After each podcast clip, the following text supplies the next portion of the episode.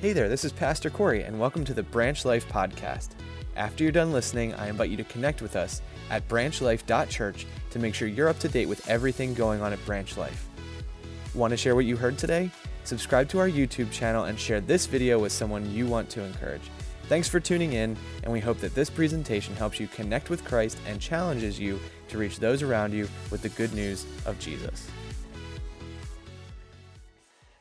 Branch Life Church Online. I'm Josh, one of the pastors here at Branch Life, and today we're wrapping up our Reintroducing Jesus series. And if you missed one of these talks, you can catch up anytime at our Branch Life Church page or on our YouTube channel. We're plowing ahead with our Matthew series all through 2021. We're studying the book of Matthew, starting at the very first verse and going through uh, the entire book together. You can get a hold of our Matthew journal and follow along as we jump from series to series throughout this entire book. We're also excited that next week we'll be celebrating Easter together. So you're invited to join us, whether it's online or in person, for our very first worship service at our brand new worship center just south of Pottstown at our Pewtown campus. We'd love for you to join us and invite others to do the same. You can go to branchlife.church slash Easter where you'll find all the information. We are offering three options for our in-person worship service starting this Easter and then beyond. So we're excited to do that together. Thank you so much to everyone who has prayed, who has served, who's given financially to help us get to this point. And we are thrilled about what God is doing and, and how He is moving in our church and in our community. Also, next week, we'll be celebrating several baptisms. We're going to record those and have them available on our online service as well. So get ready to cheer loudly no matter how you are worshiping with us. We hope that today will be an encouragement to you as we continue on and wrap up this Reintroducing Jesus series. Thank you so much for worshiping with us today. May God bless you, and we hope that today will be a challenge to you. All right, guys, if you have your Bibles, go to Matthew chapter 4. We're going to move forward with this series today. As we said before, we hope that this will be an encouragement to you as we wrap out this section of Matthew and this particular Reintroducing Jesus series. Hey, just this week I had something happen that reminded me how old I am. I didn't think I was this old yet, but apparently we're old enough to be worried about our friends breaking their hips. The best man in my wedding called up this week and he fell while roller skating and he broke his hip. He was taken right to the hospital and he had surgery. He had rods put in through his hip bone, going down into his leg, screws in above his knee, and he is now got eight to 10 weeks of rehab in front of him. The doctor said to my friend after the surgery was over, Hey, don't worry, man, I just did this surgery on an 86 year old woman.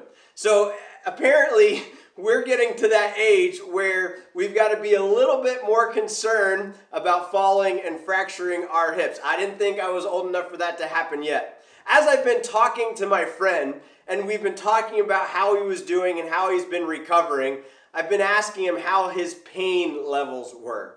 And he's been in some serious pain. His fracture is so bad and the surgery was so involved that even a week after the fall and a week after the surgery, he can't move his leg without assistance from somebody else. The pain is that great.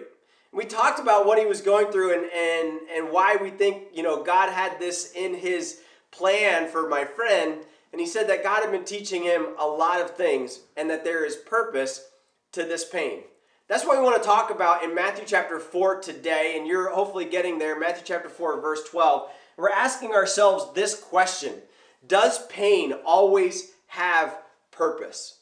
It's, it's a challenging question, and it's one of these universal questions that every one of us have to deal with and have to face. This idea of pain and suffering and it being present and allowed in this world is one of the major issues that people will talk about who don't believe in God. This reason, this idea, this discussion about pain and suffering and if God was real and if God loved us, why didn't He just wipe out all abuse, all evil, and all pain from the world? And if pain and evil exists, then that loving God must not exist. Is a philosophical question that people have been wrestling since the beginning of time. Jesus himself wrestled with this question. And we're going to go through this thought. But let me propose this challenge to you. There's one thing that's worse than pain. There's one thing that's more awful than suffering and then, than abuse, and it's meaningless pain. I want to want to recommend a resource to you, and this recommended resource is called Walking with God Through Pain and Suffering by Tim Keller. And in this resource, this is kind of a theological discussion about pain and about who God is and why pain is allowed in our life. And here's a, a premise from that or an idea from that. The only thing worse than pain is meaningless pain. We don't want to go through suffering and we don't want to go through pain for no reason. There has to be a purpose to it. There has to be meaning behind it. As a matter of fact, you want there to be meaning behind suffering. You want God to have a reason for us traveling through the valley of the shadow of death. And God does have purpose and God does have meaning for us. And Jesus traveled through suffering, Jesus traveled through pain, and Jesus traveled through heartache too. And his pain and his travel can teach us and give us an example of how we can travel through pain and suffering now. I don't know what you're facing. Maybe, like my friend, you're dealing with physical pain. Maybe you have chronic pain. Maybe you have physical hurt. Maybe you're dealing with disease. Maybe there's some emotional scarring and hurt. Maybe there's some discouragement and dis- anger, depression, or frustration that you're going through. Maybe there's circumstantial pain, an inability to be able to pay the bills or provide for your family, a loss of job or a loss of work. Maybe there's relational trauma that you're going through, difficulties in your marriage or with other family members or friends. Whatever your pain is, whatever suffering you're facing, God has a purpose in it for you and for your good. If you listen to his voice, if you recognize his presence, and if you follow his path. Let's unpack this together today as we move forward. And we're asking the question from Matthew chapter 4, verses 12 through 17 why life hurts. And life hurts sometimes. And let's talk about why. So let's read Matthew chapter 4, verses 12 through 17 together. I'm going to go there in my Bible. If you have your journal, you can mark it up and take notes in that as well. Matthew chapter 4, verse 12 says this Now, when he heard that John had been arrested, he, Jesus, withdrew into Galilee. And leaving Nazareth, he went and lived in Capernaum by the sea in the territory of Zebulun and Naphtali. I don't think I said either of those correctly. In verse 14, so that what was spoken by the prophet Isaiah might be fulfilled. In the land of Zebulun, in the land of Naphtali, by way of the sea beyond Jordan, Galilee of the Gentiles, the people dwelling in darkness, having seen a great light. And for those dwelling in the region in the shadow of death, on them the light has now dawned. From that time, Jesus began to preach, saying, Repent, for the kingdom of heaven is at hand. God, as we unpack what you are showing us, help us, God, to learn from this passage why life hurts. In your precious name we pray. Amen. So, why does life hurt? As you think about this passage, we're going to take a little bit of cues from the very first line. I want to cue you into what Jesus was traveling through, remind you where he had just come from, and why this mattered as he moved forward in life. In Matthew chapter 4, verse 12, we read, Now when hearing that John had been arrested, he, Jesus, withdrew into Galilee. Remember, we have learned about John the Baptist in this chapter, in Matthew chapter 4. Actually, John the Baptist is an instrumental character in reintroducing us to Jesus. John the Baptist was used by God to prepare the way for the coming Messiah. John the Baptist declared to us that Jesus was fulfilling prophecy. John the Baptist then baptized Jesus, and we saw the presence of God, the Holy Spirit, and the person of Jesus, the Trinity, all in one in that moment. From that baptism, then through the wilderness, Jesus fasted for 40 days. He was tempted by the devil, and he came through that temptation. Jesus then began his ministry. And for a time, Jesus was reaching and preaching and, and calling disciples at the same moment that John was reaching, preaching, and calling disciples on behalf of Jesus. They had a dual track ministry going on in Jerusalem. The people would actually have to choose, you know, am I going to go see Jesus or, or maybe am I going to go see John? And John was actively baptizing, John was actively uh, calling people to follow Christ at the same time that Jesus was. But this only happened for a period of several months to a year. In that time, John then was arrested by Herod. You know, there was such a stir among the Pharisees and among the leaders of this time against Jesus, against John, that they started actively figuring out how they could tear him down, how they could get rid of him. And so John was arrested and put in jail. Now, John was not only the predecessor of Jesus, he wasn't only his partner in ministry, he was a family member. He was close to Jesus. They grew up in the same track. Both of their moms had angels visit them and tell them that these kids would be important. They were around the same age. So imagine they spent holidays together, field trips together, they had interacted, and then John had been uh, looking forward to Jesus' ministry and announcing it for years to come before Jesus stepped out into public. So when Jesus heard that John had been arrested, this was no small thing. Imagine getting that phone call that, that you dread, that someone that you love is sick, that someone that you love has passed away, or that something horrible has happened. That's, that's this moment for Jesus. He was going on with his day, and someone brought him the news that John had been arrested, and Jesus, being God, knew what that meant. John would be in jail for a few months, possibly up to a year. And after that time, John, uh, the Bible tells us in the book of John that he was then beheaded. He was executed. And Jesus knew that this was going to be what happened after John the Baptist was arrested. He knew that his friend was in for a terrible imprisonment and that ultimately he would give his life because he was following and declaring Jesus. He would give his life for Jesus. In these moments, Jesus felt deep, deep pain. He felt deep anguish and he felt deep sorrow.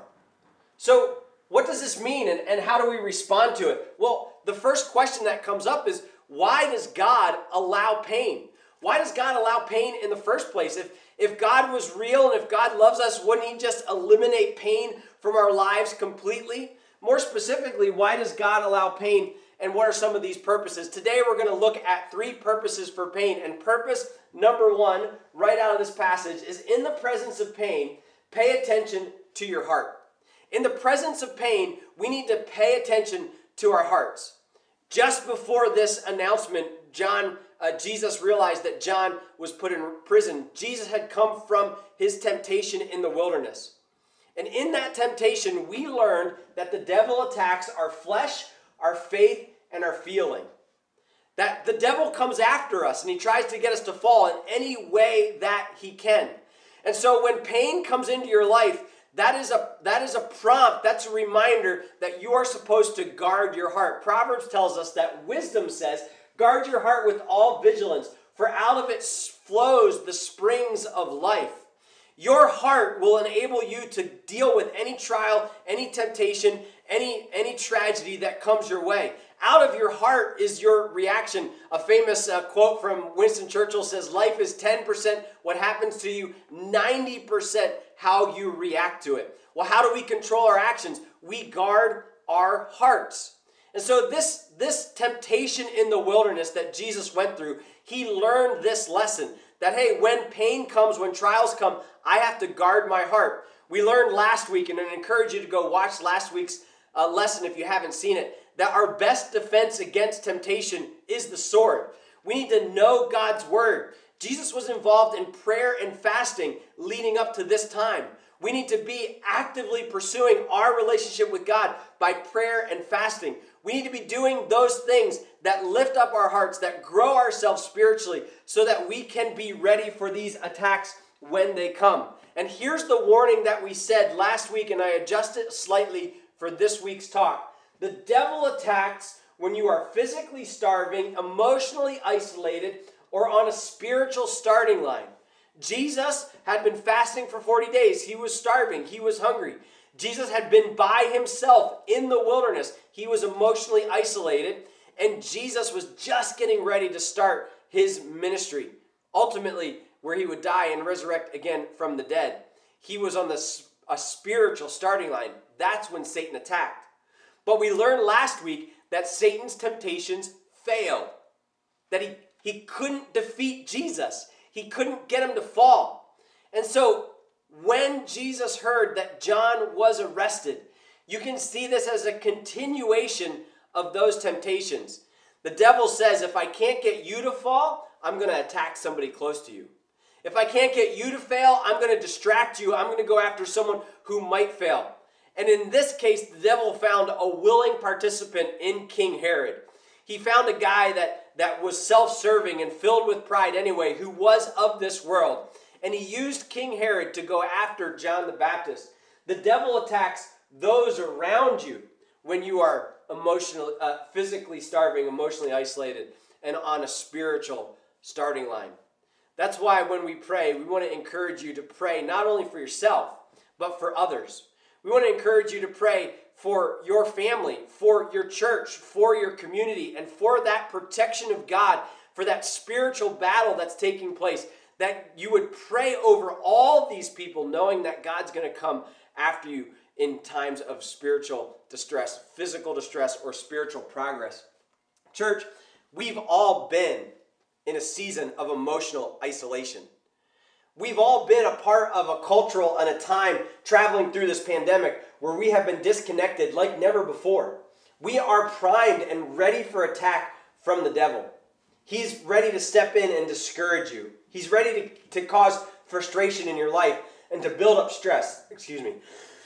I don't have COVID, I promise. He's ready to come in and, and, and cause you to, to worry and to be fearful and to distract you from what it is God wants you to do. But, but if not you, He wants to do that to your spouse.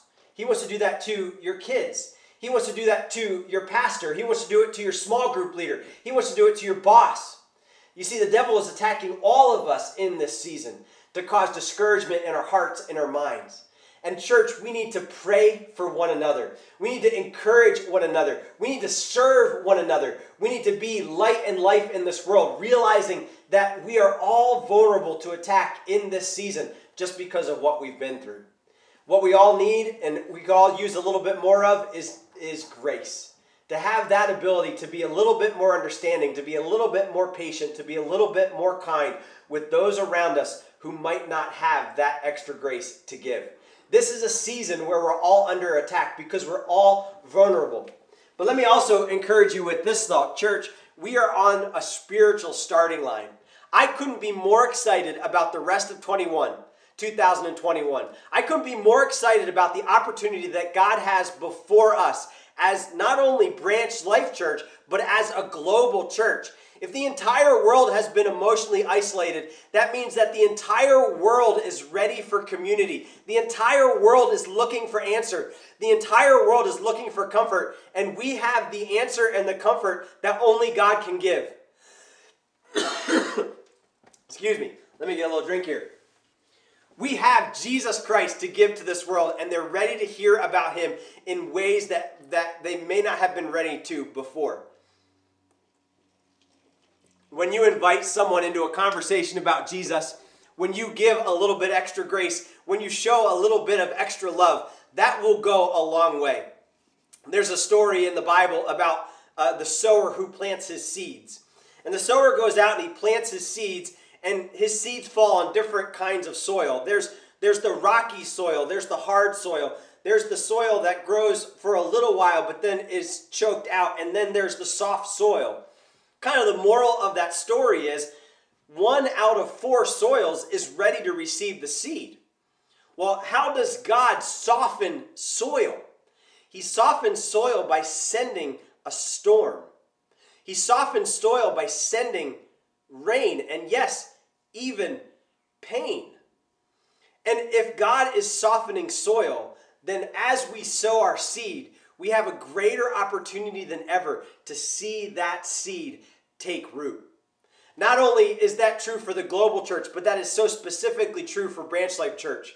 Not only are we coming out of, God willing, this pandemic, and we're excited about worshiping together, about serving together, and about growing together, we're moving into a brand new season as a church. This Easter Sunday, we are launching our Branch Life Church campus, our very first Worship Center. We're going to be offering three services, one at 8:30, one at 10 o'clock, and one at 11:30. And we're going to be offering our online service so that we can celebrate the resurrection of Jesus together. The building, the campus is not the church, but the church now has a home base where we can launch out from, where we can be light and life in our community. And we're excited about starting this next chapter. We believe that God has provided this campus in this moment so that we can effectively be good neighbors to those around us. We can't wait to see how God is going to move in the months ahead. And so we're officially declaring the months of April through September as months of reconnection, months of recall. We're asking you, Branch Life Church, to come back together when you're ready to worship in person, to join that small group, to be a part of that service team, to renew some connections, and to, to battle the isolation that we've all been going through. We have uh, groups that are meeting outside. We have uh, uh, groups that are, are meeting in hybrid forms, online and in person.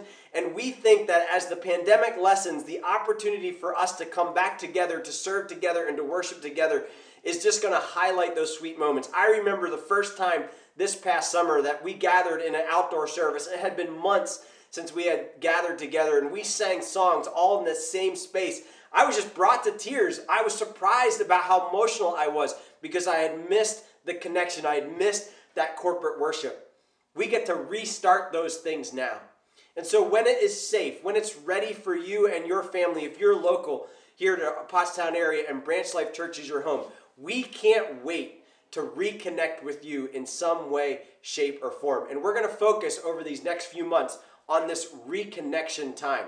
And God willing, by September, by fall of 2021, we'll, we'll be ready to have our community grand opening here at our campus. We'll be able to invite our neighbors, throw a party, have a huge celebration, and begin this next chapter of outreach where we can then, because we're deeper in our connection to Christ, reach other people and help other people in the name of Jesus.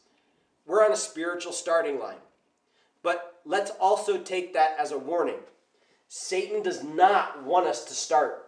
He doesn't want us to celebrate Easter successfully. He doesn't want this campus to be a lighthouse for Jesus Christ in his community. He doesn't want you involved in a group or serving on a team. And so he is going to attack you. And if he can't get to you, he's going to attack someone you know.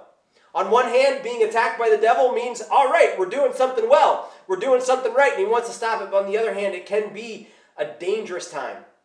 So guard your heart.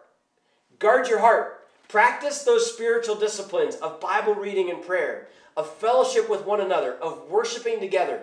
Make those a priority so that when He comes and attacks your flesh, attacks your faith, and attacks your feelings, you can resist those temptations. Pain is always an opportunity for us to guard our hearts.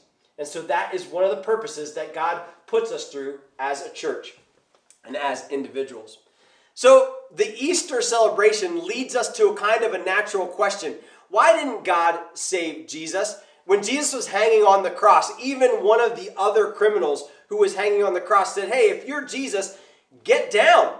Get down off the cross and save me while you're at it. If you're really God, if you're really the king of the world, you shouldn't have to suffer like this, and you should have something to do about solving my suffering problem. This is not a new question that we've been facing.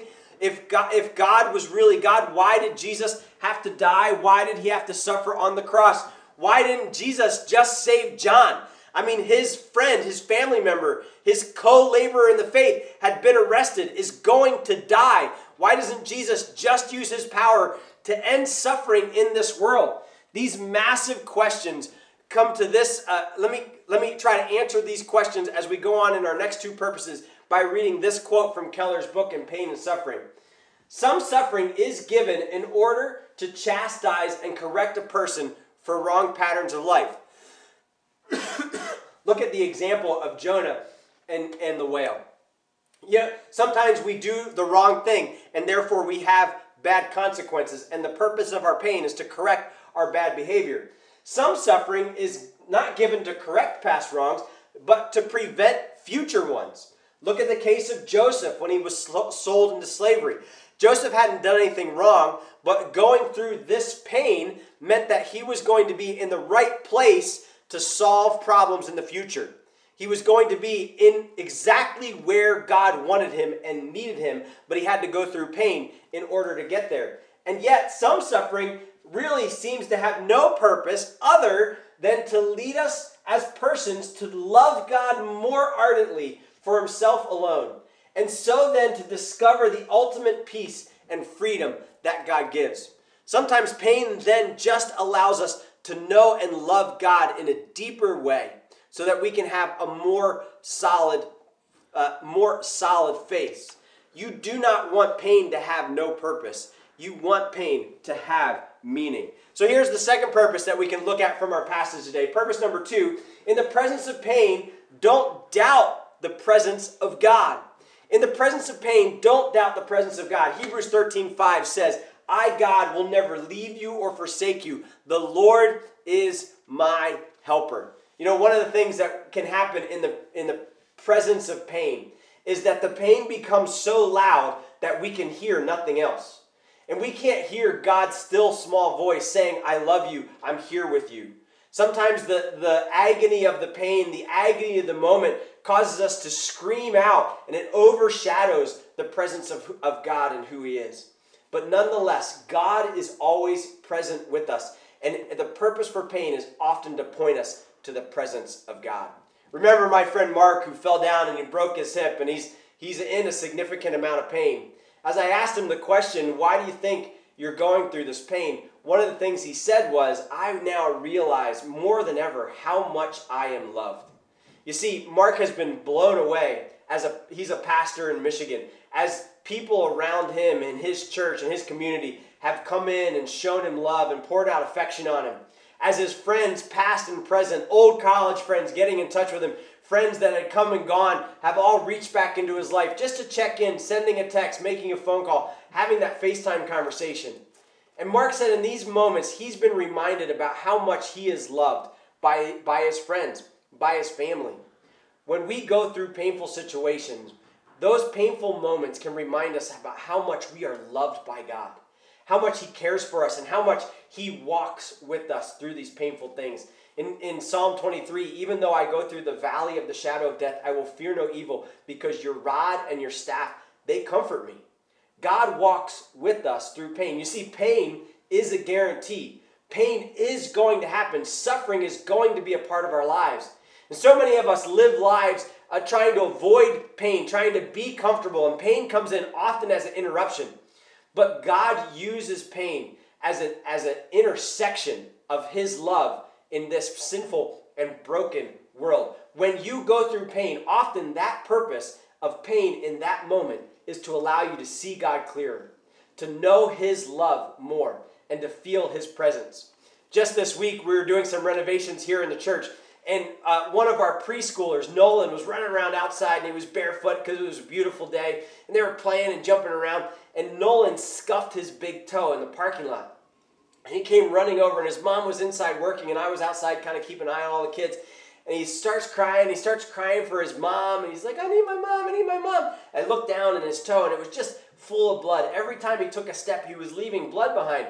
Well, I didn't want that blood to get into the church. So I, I go over to Nolan and I, I pick him up and I say, Buddy, buddy, you can't see your mom. We got to take care of your toe first. He goes, I just want my mom. I just want my mom. And I, so I take him I take him into the kitchen and I grab the paper towels and I squeeze his toe and I try to get the bleeding to stop. And he's just like, I want my mom. And I'm like, dude, I'm fixing your toe for you. I'm taking care of it. I'm making you better. And he goes, I just want my mom. I just want my mom. And so we're trying to fix toe, we're trying to fix his toe. All of a sudden, his mom comes in around the corner. And he looks at his mom, and she comes over and she gives him a big hug, and he melts into her into his arms, and he just takes those last few breaths and he just exhales. All he needed in that moment of pain was the presence of his mom. Yeah, I was fixing it. Yeah, I was making it better and I was making sure that the bleeding would stop and he could be on the road to healing. But what he really needed was the presence of his mom. And when we go through pain, sometimes what we really need to realize, what we really need to recognize, is the presence of our God. Where we, in the depth of those heartfelt, aching moments, can just be engulfed by the loving arms of our Savior and we can just lean into Him and breathe. Breathe in the presence of God who is in control, who will fix this broken world, who has solved the problems that we are facing, and who feels and understands what we are going through because he has gone through it. Don't let pain push you away from God. Allow pain to have a purpose of seeing and knowing and feeling the presence of God. And finally, in our passage today, we want to recognize pain's third purpose. Pain has the purpose. When uh, purpose number three is simply this: the presence of pain points us to God's plan. The presence of pain points us to God's plan. In Matthew chapter 4, verse 14, if you're circling and underlining words, I want you to underline the words so that. So that. You see, my friend Mark, who is now has rods and screws in his hip and down his leg, he is in a significant amount of pain. And the doctors have told him that there's some things that he can't do for a while. He can't put full weight on his left leg. He can only put toe weight on his left leg. Why? If he puts full weight on his leg, he's going to mess up the positioning of, of, the, of, the, of the screws and reverse the healing process. And so, in order for his body to stay in the right position, anytime he gets a little bit out of position, there's going to be pain. That pain is good because it means that he's got to stop doing what he's doing. He's got to stop getting out of the correct position and he's got to get settled back in. So many times, pain is used in our lives to correct our direction. We're going the wrong way, we're doing the wrong thing, and the pain that has come in will stop us from doing the wrong thing. A lot of times, a door may close in our lives. You might lose a job, a relationship might end. There may be a sudden uh, catastrophe, and, and what you thought you were going to do for the rest of the year or the rest of your life is now no longer going to be what you're going to do. But in that, God is pointing out to you the path and the direction that He has for you. Look at the rest of Matthew chapter uh, 4, verses 12 through 17. Now, when he heard Jesus that John had been arrested, pain, he withdrew into Galilee. So, this caused Jesus to change direction, to change location. And leaving Nazareth, he went and lived in, in Capernaum by the sea, in the territory of Zebulun and Naphtali, so that what was spoken by the prophet Isaiah might be fulfilled. This is the 10th time in four chapters in Matthew that prophecy is specifically fulfilled. Why did John have to be arrested and ultimately executed? Well, in those moments, it would mean a change of direction for Jesus himself. It would fulfill prophecy. And the later on in this passage, it would tell us that the gospel, the light of the gospel, is now going to be open, not just to the Jews, but to the Gentiles, to the entire world. Where there was death and darkness, there's now going to be light and life. All of that was spurred on by pain. That pain caused a change in direction. Pain often points us to the path that God wants us to be on. When, when the answer is no, that means there's another opportunity around the corner. This, this is the main flow of the last section of Matthew chapter 4. This is the main idea. If you walk away with anything, understand this that pain often points you to the path that God has before you. See, we have been introduced to Jesus, reintroduced to Jesus, and you may have brought into this study some preconceived ideas of who you thought Jesus was. but let me remind you of what we've learned in this series and what's going to launch us into our next study of Matthew. In Matthew chapter 1, we learn that Jesus is the son of David, he's the king, and that he is the son of Abraham. He's going to bring blessings to all nations. In Matthew chapter 2, Jesus is introduced to us as born of a virgin, which means he's sinless, which means he's the Messiah, which means he can be the Savior of the world. And he is announced by the stars. He is over all creation. In chapter 3, he is, he is declared Lord and King of our lives, and he is the Son of God himself, a part of the Trinity. And, and now in Matthew chapter 4, He is God in flesh. He feels what you feel and what I feel. He understands what we go through. He was tempted in every way that we're tempted, and He is prophecy fulfilled. This is the Messiah. This is Jesus. Who is Jesus? Jesus is the King. Jesus is the King of the world and the King of eternity. He is the one who wears the crown. And so Jesus then begins his ministry with this proclamation, the same proclamation that John the Baptist says. From that time, Jesus began to preach, saying, Repent, for the kingdom of heaven is at hand. Because of everything that we have learned about Jesus, because of all that he is, because of the prophecy that's been fulfilled, because of the journey that he has been on, because this is a broken world, we are asked to take off our crown and to hand it over, to go from living life our way to living life God's way. Repent because the kingdom of heaven is at hand, it is within reach for you and I. So, what do you do now that you have met Jesus? Now that you have been introduced to who Jesus is, the fulfillment of Old Testament prophecy, prophecy, the light of the world, repent. If you have not yet put your faith and trust in Jesus, Jesus is calling you to be a follower of His. He's calling you into the family of God. He's calling you into the life and the light and the hope that God can provide. Maybe you're going through some significant pain right now, and to you, that pain feels pointless. I want to introduce to you Jesus. Jesus who brings meaning to your pain. Jesus who brings purpose to your life. And I want to invite you into a personal relationship with Him. Jesus wants to take that pain and point the, to you to the path that you should be on. The path and the will that He has for your life. He is in control. He loves you and He is present with you in this moment, in this pain. Will you put your faith and trust in Him?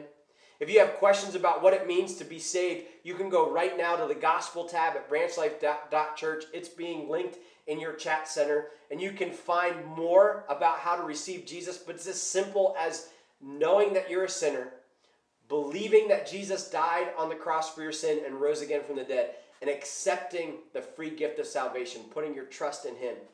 For God so loved the world that He sent His only Son, that whoever believes in Him will not perish but have everlasting life.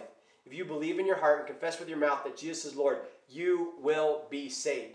And if you're a Christian, and if you're walking with God, don't let the pain and the trouble of this world get you down. Guard your heart, guard your guard your flesh, guard your faith, guard your feelings. And let's come together to do what it is God has for us next. As he shows us the path that he has for us, as he directs our lives, we can come together as a church as a community, and we can be better together as we pursue God's good for our time, for our place, and for this generation. We want to trust in God together. We want to worship God together. We want to grow in God together and deepen our faith in Him so that together we can reach our world. Starting next week, we begin this new chapter at Branch Life Church. And we want to invite you to join us as we celebrate Easter together.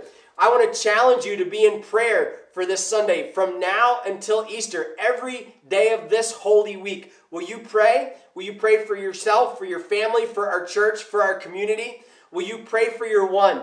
And then will you join us this Easter Sunday in celebrating God, in celebrating the resurrection of Jesus Christ, and being a part of what God is going to do in the future for, for your good and for His glory?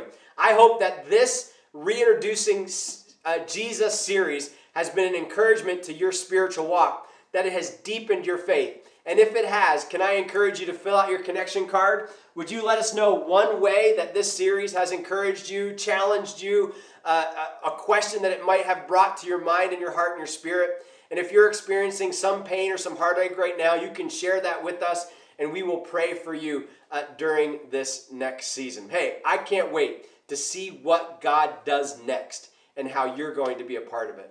Let's pray together. Lord, as we get ready to celebrate your resurrection, God, would you bring us back together as a church, as a family, as a community? And would you strengthen us so that in this next season, we can, by, we can be used by you to be light and salt in our world? God, would you do great things through the family at Branch Life Church and through your church here and around the world? And God, whatever pain we're facing, whatever heartache we're feeling, we hand that to you. And we thank you, God, that there can be meaning in the pain, Though we may not see it, though we may not understand it, we trust you, Lord, that you're using it for our good in our lives. In your precious name we pray. Amen. Well, thank you so much for joining us. We do want to invite you to join us next week as we jump into our Easter series. And then the week after that, we're launching into Matthew chapter 5, the Sermon on the Mount. We're calling it the good life. So join us in. Again, if you want to give, you can go to branchlife.church slash give and participate in worship through that anytime. And if this has been an encouragement to you, we, we would ask you to share it and spread the word online. Thanks again for joining us today. We hope to see you next time.